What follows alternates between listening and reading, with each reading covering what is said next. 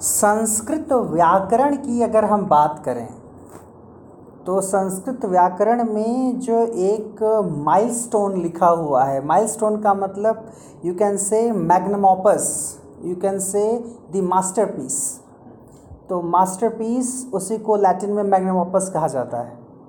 Magnum opus O P U S magnum opus कहा जाता है।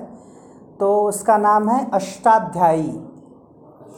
अष्टाध्यायी अष्टाध्यायी संस्कृत व्याक, संस्कृत व्याकरण है। उसकी रचना की थी महर्षि पाणिनि ने।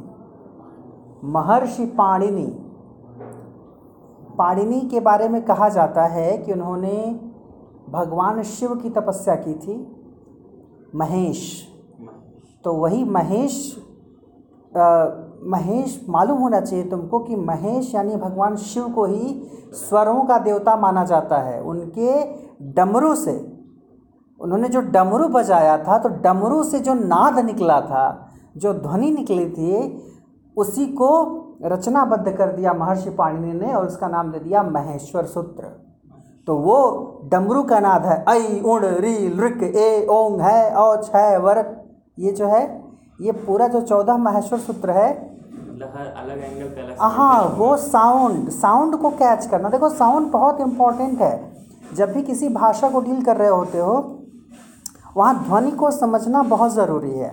वो बेसिक चीज़ है। इवन जब कोई म्यूज़िक में जाता है वो उसको ध्वनि नहीं शोर कहते हैं। हाँ तो देखो यही अंतर है। दोनों की हाँ एक है तो दोनों ध्वनि ही दोनों तो साउंड ही है। हाँ एक जो है वो बिना किसी रिदम में होती है बिना किसी पैटर्न की होती है तो वो कैकोफनी हो जाता है। हाँ तो जो कैकोफनी है उसको बोलते हैं नॉइज़ उसके लिए एग्जैक्ट टर्म है नॉइज़ कम्युनिकेशन में पढ़ोगे तो नॉइज़ पढ़ोगे कि इसको नॉइज़ कहा जाता है। इवन जब कोई हाँ हाँ बिल्कुल। जब जो है एक साउंड को प्रोड्यूस करने वाला सोर्स है और एक रिसीवर है उन दोनों के बीच में जो वेव्स अगर ऊपर नीचे एक रेंज लिया जाता है अगर ऊपर नीचे ज़्यादा हो रहा है तो वो नॉइस की क्राइटेरिया हाँ। और वेव्स एक सिंपल रेडियो में जा रहा है तो हाँ तो बीच में जो भी डिस्टरबेंस है वो नॉइज़ है। और नॉइज़ के कारण क्या होता है? चीज़ें अलग सुनाई पड़ती हैं ठीक है? तो यही कारण जैसे मेरे घर में दो बहनें हैं। नाम है सोना मोना, ठीक है? अब नाम एक जैसा है। नॉइज़ का कमाल ये होगा कि यहाँ से चला जाएगा सोना, वहाँ जाते जाते सुनाई देगा मोना। समझ रहे हो? तो नॉइज़ में क्या होता है, ऐसे साउंड बदल जाते हैं। और जब साउंड बदल जाते हैं तो कभी कभी मीनिंग बहुत बुरी तरह से बदल जाती है। सामने वाले को बुरा भी लग सकता है, ठीक है? तो ये नॉइज़ का कमाल नहीं कहेंगे नॉइज़ के कारण होने वाली दिक्कतें कहेंगे। होता है ये। तो जो अनप्लीजेंट है उसको कैकोफनी कहा जाता है। टर्म याद है? नहीं याद है। कैकोफनी लिखो C A C O P H O N Y मेरे साथ दिक्कत ये है कि मैं संस्कृत पढ़ाता हूँ तो संस्कृत नहीं पढ़ाता इंग्लिश पढ़ाता हूँ तो इंग्लिश नहीं पढ़ाता।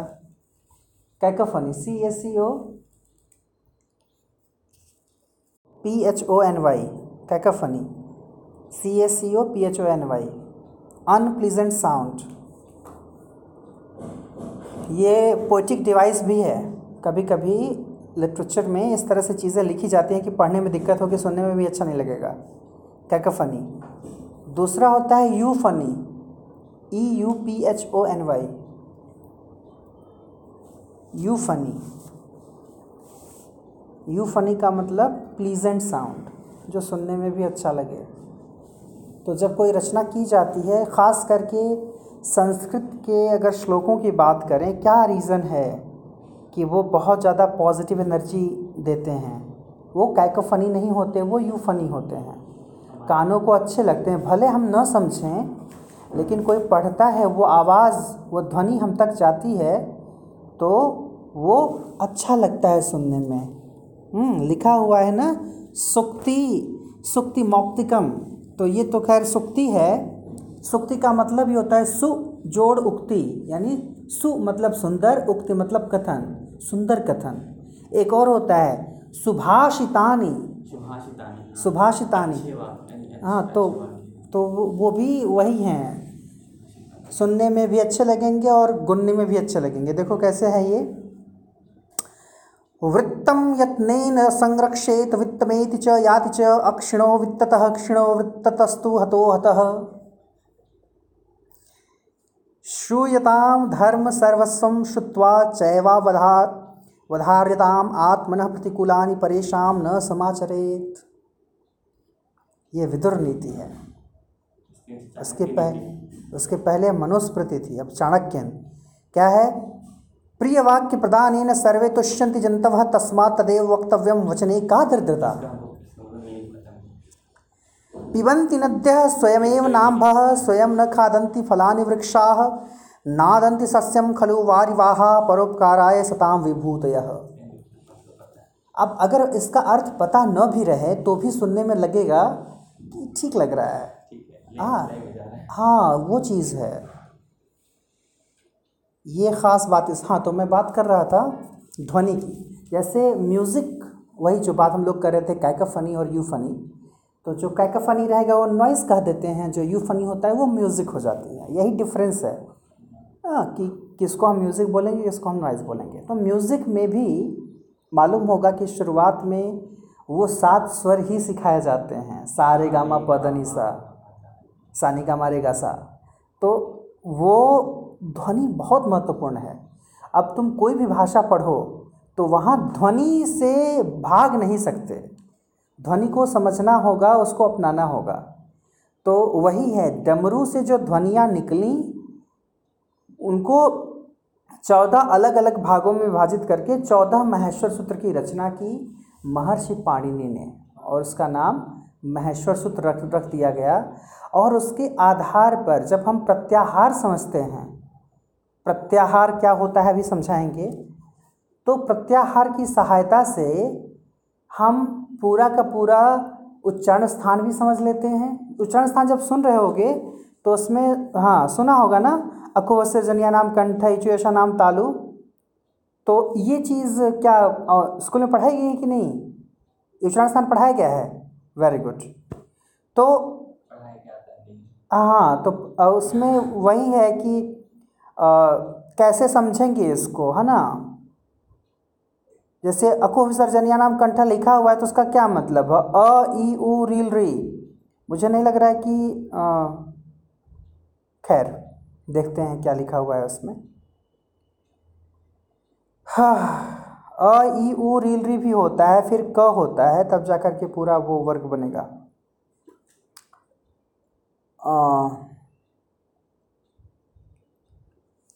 उच्चारण स्थान पूरा समझ में आ जाएगा और साथ में जो संधि है संधि के जितने सूत्र हैं उन सूत्रों को समझने में आसानी हो जाती है। कैसे? अभी मैं लिखता हूँ महेश्वर सूत्र और उसके आधार पर प्रत्याहार समझाने की कोशिश करता हूँ। रफ पेन दो जरा। सो so, ये हुआ महेश्वर सूत्र, जिनकी संख्या चौदह है। ऐ उण रिल रक एवं ऐच है वरट लण, या मंगणानम झभया घटदश जब घटदश कप चटता चटता तव कपैश सरहल ठीक है? अब इसमें क्या है? ये जो लास्ट वाला है, समझ लो कि ये केवल दिखाने के लिए है। बस शब्दों को एक पैटर्न में लाने के लिए। अदरवाइज़ ये काउंट नहीं होता है। ठीक है? ये जो लास्ट में हलंत करके लिखा हुआ ना ड क ठीक है? तो अब इस ये जब याद हो जाएगा तो इसके आधार पर हमें प्रत्याहार बनाने आ जाएगा। प्रत्याहार कैसे बनता है? जैसे सबसे छोटा प्रत्याहार अगर कहें तो वो है अण। अण प्रत्याहार। तो अण प्रत्याहार का मतलब अ और र के बीच की सारी चीज़ें। यानी क्या आ जाएगा? अ ई उ आ जाएगा। अण प्रत्याहार में जो आ, मतलब वर्ण आएँगे वो हैं अ ई उ। और स्वर भी हैं वैसे दिख ही रहा है है ना? यहाँ तक तो तुमको स्वर ही नज़र आएगा आओ तक। उसके बाद जो है ये यहाँ पर सर्वनाम शुरू है ना? अ ई उ रील री, ए, ओ ए ओ, ये तो सब स्वर ही है ना? री स्वर होता है संस्कृत में, मालूम होना चाहिए। तो अण प्रत्याहार में अ ई उ आएगा। उसी तरह से इसके बाद प्रत्याहार क्या हो सकता है? मान लो, हो जाएगा अक प्रत्याहार। अक प्रत्याहार तो अक में क्या आ जाएगा? अ ई उ रील री। न तो ण आएगा न तो को आएगा। जैसे अंग प्रत्याहार अगर हो तो अ ई उ रील री ए ओ आएगा ठीक है? जैसे मान लो इड़ इक प्रत्याहार आ जाए इक प्रत्याहार तो इक प्रत्याहार में ई से शुरू होगा। ई उ रील री नीचे का कोई काम नहीं बस इसी में नहीं मतलब उदाहरण के स्वरूप में बता रहा हूँ तो कहीं से भी हो सकता है ठीक है? अब जो जो मैंने फार्मूला बताया था क्या बताया था? अकह सवर्णे दीर्घ। अकह सवर्णे दीर्घ, जो दीर्घ संधि का फॉर्मूला था। तो ये अकह सवर्ण का मतलब ये अक प्रत्याहार से जुड़ा हुआ है। अक प्रत्याहार में क्या होगा? अ, ई, उ रील री। यानी क्या कह रहा है कि अ, ई, उ, री री के बाद सवर्ण, यानी समान वर्ण अगर आए, समान वर्ण का मतलब या तो यही या तो इसका बड़ा वाला, या तो यही या तो इसका बड़ा वाला। या तो यही या तो इसका बड़ा वाला।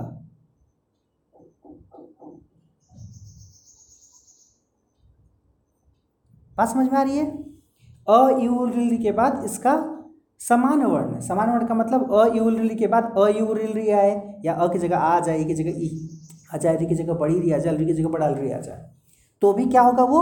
दीर्घ हो जाएगा, यानी बड़ा वाला होगा। या ये आ हो जाएगा, ये ई हो जाएगा, ये री होगा बड़ा वाला और ये बड़ी वाली री हो जाएगी। समझ में आया? तो प्रत्याहार याद करने से इतना फ़ायदा होता है। अब जैसे बोल रहे थे कि आ, क्या बाद वाला कुछ नहीं है? होता है बाद वाला। जैसे मान लो यण संधि पढ़ते हो तो यण संधि का फॉर्मूला होता है इको यणची। इको यणची मतलब इक का यण हो जाता है इक का यण हो जाता है। इक में क्या आएगा? ई उ रील री। ई उ री री। यण का मतलब क्या होगा देखो यहाँ से। यण। य व र ल य व र ल हो जाता है बस। यही पढ़ोगे दिया होगा यहाँ संधि में कुछ और दिया है? नहीं हलन के सबके नीचे। हम्म। यह हमारा और इसका तो री का क्या तो कर ल हो जाता है वो ल ही है। वो ये ला है? जी। हो सकता है इस तरह से लिखाया गया हो। हाँ वो सर का राइटिंग समझ नहीं आ रहा था हाँ। है। हिंदी में कुछ शब्द होते हैं जो हमेशा प्लूरल होते हैं। जैसे प्राण जैसे आँसू। प्राण हमेशा निकलते हैं। आँसू हमेशा निकलते हैं। प्राणों का बलिदान। प्राणों का बलिदान? हाँ तो वो तो अलग हो गया, लेकिन केवल प्राण शब्द का भी अगर प्रयोग करते हो तो वो प्लूरल ही माना जाता है। ठीक है? लोग, लोगों का भी तो प्रयोग किया जाता है, जो कि गलत है, लेकिन है प्रयोग। तो जब प्रयोग में है तो आप कौन होते हैं डिसाइड करने वाले क्या गलत है, क्या सही है? लोग आए थे, लोगों को समझना चाहिए। लोग को समझना चाहिए नहीं, लोगों को समझना चाहिए। तो लोग अपने आप में जो है प्लूरल है। तो उसी तरह से ऐसा कुछ हुआ था। आँसू के बारे में बात हो रही थी कहा सकने की। निकल रहा था कि निकल रही थी? हम बोले सर न तो निकल रहा था न तो निकल रही थी निकल रहे थे। तो हमारे सर सही है कह रहा हाँ, तो वो चीज़ है बनाना पड़ता है वैसा। और चीज़ों की जानकारी होनी बहुत ज़रूरी है। और एक चीज़, अभी संस्कृत पढ़ने जा रहे हो तो एक चीज़ जान लो, क्या होता है कि जब पढ़ोगे ना कि अकारांत क्या है, उकारांत क्या है, ईकारांत क्या है, इकारांत क्या है, क्यों पढ़ना है, ये जानना ज़रूरी है। रट्टा मारना अलग चीज़ है समझ लेना ज़रूरी है। जब समझ लोगे तो पता चलेगा कि इनको याद करना क्यों आवश्यक है। तो उसमें देखोगे एक चीज़ ध्यान से तो समझ में आएगा ज़्यादातर जो अकारांत होता है वो पुल्लिंग होता है ज़्यादातर। ज़्यादातर क्यों? अब किसी का नाम देख लो। अपना नाम देखो पापा का नाम देखो मेरा नाम देखो सब देखो अकारांत पुल्लिंग है। नाम क्या है तुम्हारा? शुभम। म। क्या आ रहा है अंत में? अ आ रहा है। अकारांत का मतलब जिसके अंत में अकार हो यानी अ साउंड आए जिसके अंत में। शुभम। संतोष। आनंद। अ आ रहा है? राम। सोहन। मोहन। कृष्ण। बलदेव। बलराम। लक्ष्मण। भरत शत्रुघ्न। वो तो आना है क्योंकि हर व्यंजन पीछे आ लेता है। हाँ नहीं हमेशा नहीं आएगा। हमेशा कैसे आएगा? ये सब अकारांत है। अंत में अ साउंड इसलिए आ रहा है। अब सीता में अ थोड़ी आ रहा है। आ ना आ रहा है। हाँ आ रहा है। जी तो जिस जिन शब्दों के अंत में अ साउंड आता है उसको अकारांत कहते हैं। तो अकारांत शब्द ज़्यादातर पुल्लिंग होते हैं। इस बात को याद रखो टर्म जो मैं बोल रहा हूँ बार बार ज़्यादातर कुछ एक्सेप्शंस भी हो सकते हैं अपवाद भी हो सकते हैं अभी उन पर बात नहीं करेंगे। उसी तरह से जो आकारांत होते हैं आकारांत वो ज़्यादातर स्त्रीलिंग होते हैं। सीता सीता गीता फीता बबीता ललिता। ललिता और ता ही क्यों? रीमा सीमा रूमा ठीक है? निशा आशा उषा। हाँ फीमेल में ई का भी बहुत ज़्यादा नाम हाँ। तो बता रहे हैं ना अभी केवल आकारांत पर है ना अभी हम तो आकारांत में रमा लता याद करते हैं रूप याद करते हैं। नदी का भी रूप तो ये आकारांत हुआ ठीक है? तो आकारांत ज़्यादातर स्त्रीलिंग होते हैं तो इसीलिए उनको अलग से याद करना पड़ेगा। उसी तरह से जब ईकारांत की बात करोगे ईकारांत ई मैं ई बोल रहा हूँ इकारांत नहीं बोल रहा इकारांत ईकारांत दीर्घ ई बड़ी छोटी नहीं बोला जाता है दीर्घ ही रस्वई रस्वई रश्मि को हर्ष हर्ष भी हर्षा ही बोलते हैं लोग। तो जैसे दीर्घ ई में क्या है? नदी है। ठीक है? रूबी है। है। नहीं नहीं वो तो ई रसोई चला जा रहा है। दीर्घ ई की बात करो, ठीक है? तो जो ई करके साउंड लास्ट में दीर्घ ई आ रहा है, वो ई ईकारांत है। तो ई ईकारांत ज़्यादातर जो शब्द हैं, वो तुमको मिलेंगे, स्त्रीलिंग मिलेंगे। लेकिन, अब वहीं समझो, अब हिंदी में थोड़ा सा अगर आ जाओ तो कुछ कुछ गिने चुने हिंदी के शब्द ई ईकारांत हैं, जो पुल्लिंग होते हैं। जैसे मोती, पुल्लिंग होता है। पानी पुल्लिंग होता है। ठीक है? तो ये कुछ चीज़ें एक और कोई है अभी दिमाग से मेरे उतर रहा है तीन ही है शायद। हिंदी में तीन शब्द पानी। हिंदी में तीन शब्द ऐसे हैं जो इकारांत होकर के भी वो पुल्लिंग हैं स्त्रीलिंग नहीं है। ठीक है? और अब उसी तरह से इकारांत एक स्त्रीलिंग भी होता है जिसमें मति शब्द आता है मति। बुद्धि को कहा जाता है। तो अब उसमें देख लो, रुचि। नाम है जैसे, है ना? शुचि। तो ये इकारांत स्त्रीलिंग है। अब अब अगर आते हो उकारांत में तो उकारांत में देखोगे तो अब उसमें है कि उकारांत, पुल्लिंग जैसे साधु। उकारांत स्त्रीलिंग जैसे वधु। तो अब ये जो कार वाला अंत है उकार अकार इकार इकार समझ में आ रहा है? ये सब सबका अपना अलग अलग साम्राज्य है। तो इन सब के एक एक टाइप को याद करना पड़ेगा। अलग अलग तब मामला समझ में आएगा। संस्कृत आज भले ही यूज़ की जा रही है आर्टिफिशियल इंटेलिजेंस में लेकिन एक भाषा के बतौर कम्युनिकेशन के लिए बातचीत के लिए इसका इस्तेमाल बहुत कम हो गया है। ये डेड लैंग्वेज होने जा रही है। क्यों? रीज़न क्या है उसका? क्योंकि डिफ़िकल्ट नहीं है परंतु डिफ़िकल्ट है। नहीं डिफ़िकल्ट तो है इसलिए है क्योंकि चीज़ें ज़्यादा याद करनी होती हैं। जैसे हिंदी इंग्लिश से कंपेयर करोगे संस्कृत को तो समझ में आएगा रीज़न क्या है। आ, जैसे आ, अगर हिंदी में बोलते हो तो हिंदी में देखो थोड़ा सा डिफरेंस क्या आ जाता है। मैं जाता हूँ मैं जाती हूँ। दोनों की इंग्लिश एक ही होती है आई को दोनों की संस्कृत भी एक ही होती है अहम गच्छामि हम गच्छामि। ठीक है? तो यानी जेंडर ज़्यादा रोल में है हिंदी में। संस्कृत में उतना रोल में नहीं है जब सर्वनाम की बात आती है, लेकिन जैसे ही संज्ञाओं की बात आएगी, बहुत ज़्यादा इंटरफेयर होता है संस्कृत में शब्दों का। और चीज़ें बहुत अलग तरीके से बदलती हैं। अभी एक तरफ़ से देखो, जो सबसे शुरुआत में पढ़ाया जाता है, वो ये पढ़ाया जाता है कि पठति पठता पठंति पठ से पठता पठत पठाम पठाव पठाम। अब देखो क्या है। पठती का प्रयोग जो होता है वो सह के साथ होता है। सह मतलब? अर्थ होता है वह। वह। कौन सा वह? ही। हाँ, ही के लिए सह होगा। वहीं शी रहेगा तो वो सा हो जाएगा। सह तौ ते सा ते ताह। तो सह का मतलब ही। तौ का मतलब दे बोथ। वो दोनों।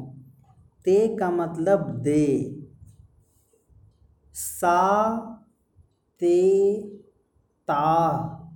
ताह का मतलब दे ते का मतलब दे बोथ सा का मतलब शी। तो जब लिखते हो सह पठती।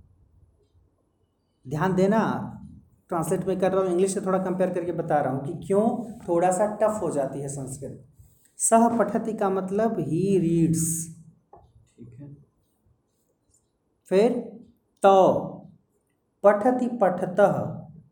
तो पठतः का मतलब दे बोथ रीड हम्म, सह तौ ते।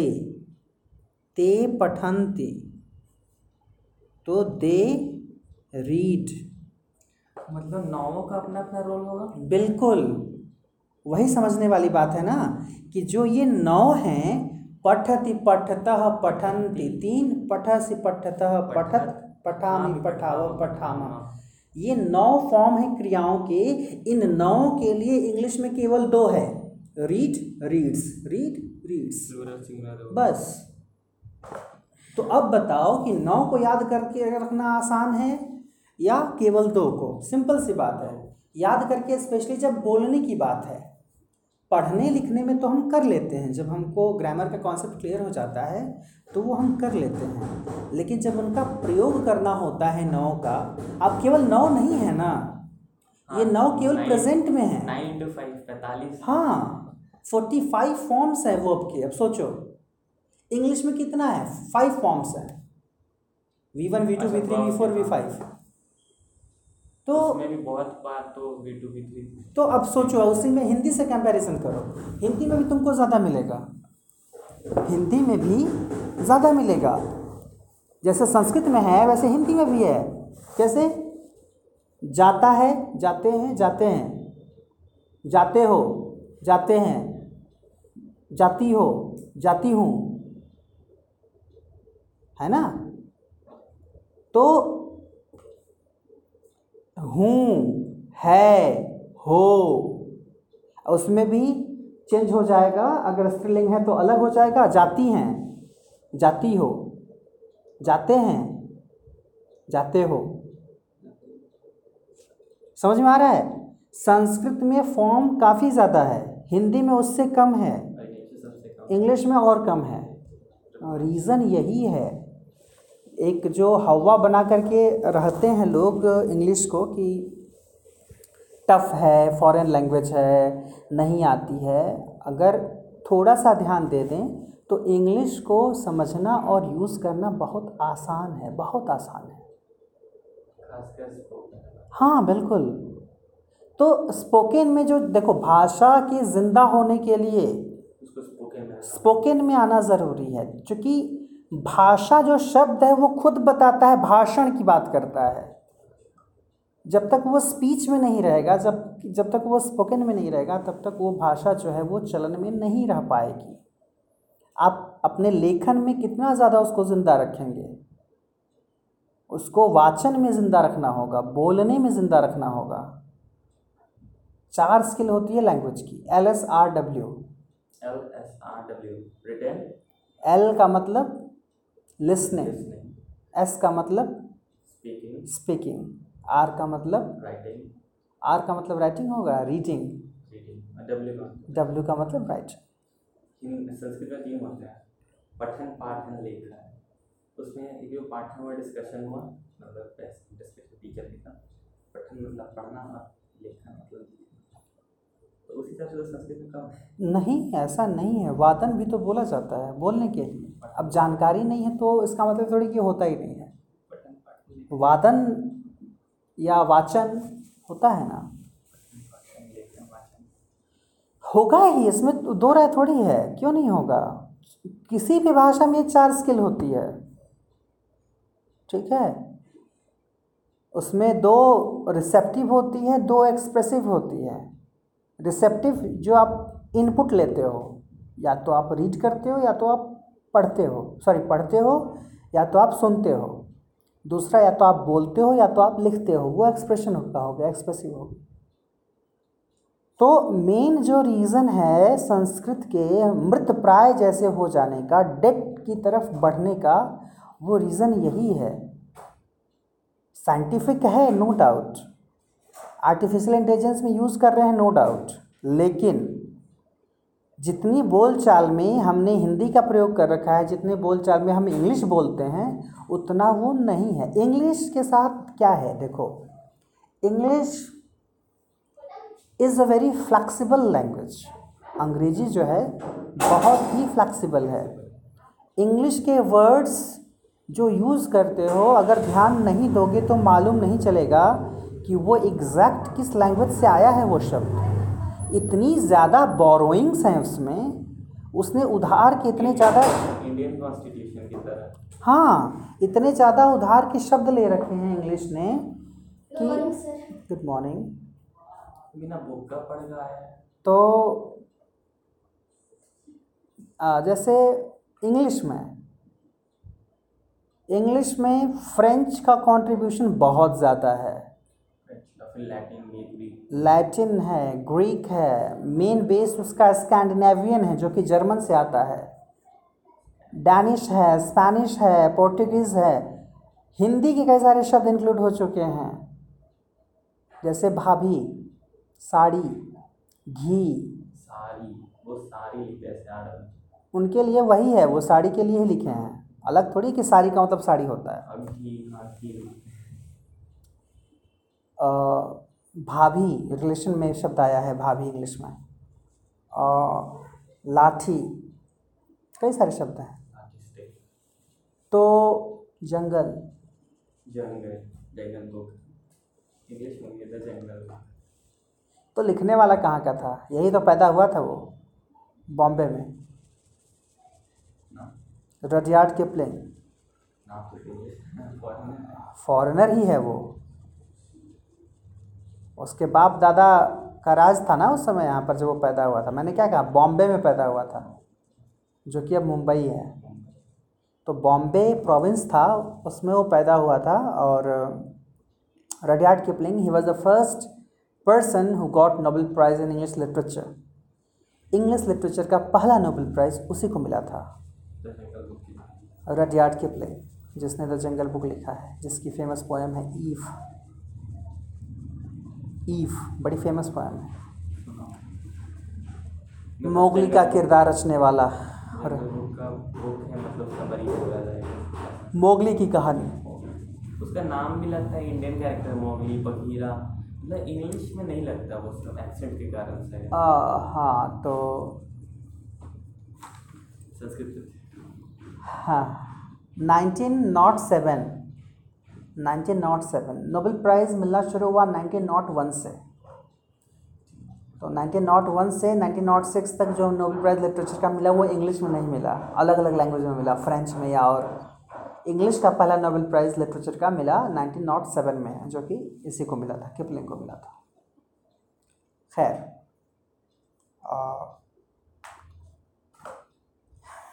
तो ये तो समझ लिए, क्या डिफरेंस है समझ में आया? इसमें ध्यान अगर दिए होगे तो कैसे टफ होती हैं चीज़ें संस्कृत में? वचन हिंदी में दो होते हैं। इंग्लिश में भी दो होते हैं। संस्कृत में तीन हो जाते हैं। तो जैसे वो तीन हो जाते हैं तो मामला बढ़ गया। ठीक है? जो पुरुष का कॉन्सेप्ट है, वो प्रथम गिरेगा ना तो फिर प्रसाद ही मिलेगा प्रथम मध्यम उत्तम या एक जो अन्य वाला कॉन्सेप्ट है चीज़ें बदल जाती हैं। मतलब संस्कृत में हिंदी में और इंग्लिश में तीनों में जो पुरुष का कॉन्सेप्ट है वो अलग हो जाता है।